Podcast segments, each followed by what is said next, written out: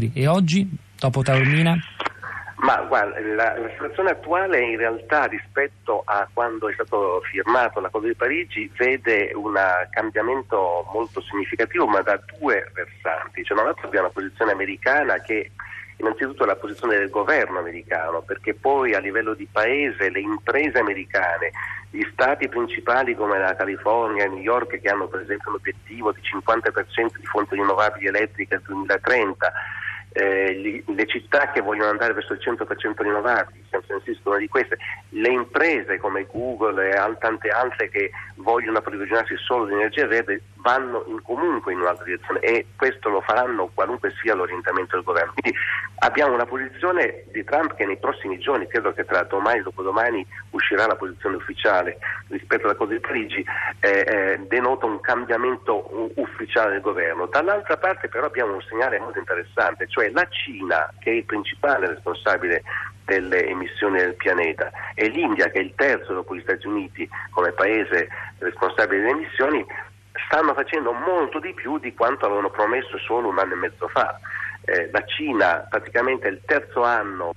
consecutivo che vede le emissioni di CO2 non in aumento e quest'anno probabilmente diminuiranno e aveva promesso di arrivare a un picco delle emissioni nel 2030, quindi sta facendo molto di più, ha chiuso decine di centrali a carbone, è diventato il leader del solare e dell'eolico, cioè la, la, la Cina sta facendo una trasformazione incredibile e l'India, analogamente anche l'India in questo momento sta spingendo moltissimo sulle rinnovabili e sta chiudendo centrali a carbone, tant'è vero che ieri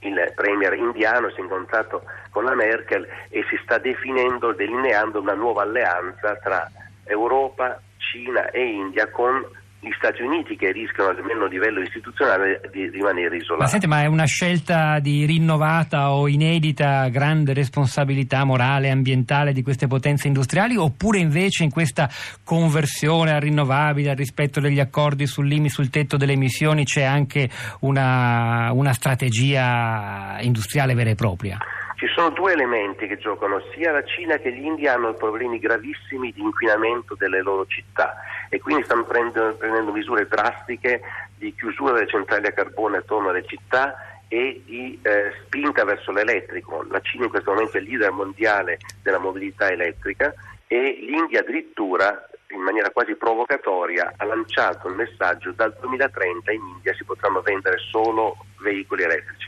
Quindi c'è un problema di eh, qualità eh, dell'aria nelle grandi città e poi c'è un problema, come lei diceva, esattamente di eh, politica industriale eh, visto che eh, la, la, Cina in particolare, ma io mi aspetto tra poco anche l'India eh, ha una posizione di leadership nelle tecnologie, il 70% del fotovoltaico mondiale viene prodotto in Cina, i moduli fotovoltaici,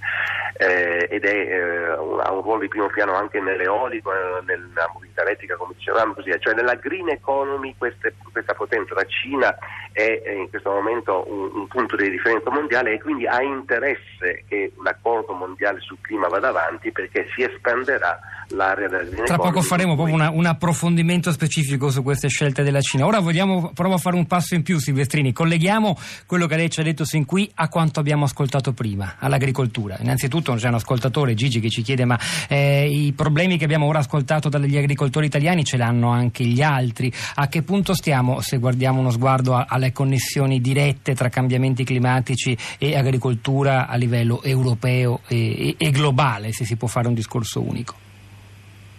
Ma dunque noi in questo momento assistiamo sempre di più a fenomeni estremi. A livello locale sono le bombe d'acqua che ormai eh, hanno,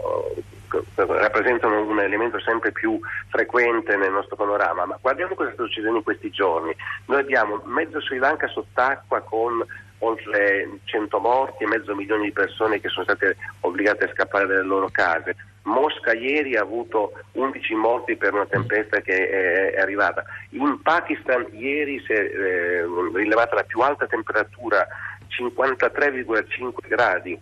Turbat. Cioè il mondo sta eh, vivendo un, un, uno squilibrio climatico sempre più vasto. Cosa succede in Antartide per esempio e nell'Artico? L'Artico si, si stringe sempre di più e eh, sono problemi gravi, ma non gravi come la fusione dei ghiacci della Groenlandia o dell'Antartide, perché in quel caso, essendo ghiaccio non sull'acqua come nell'Artico, ma su terraferma, noi abbiamo un innalzamento del livello degli oceani e questo è un problema serissimo, è un problema serissimo e rischia di essere irreversibile, cioè noi rischiamo di aver messo in moto un meccanismo che non riusciremo più a fermare.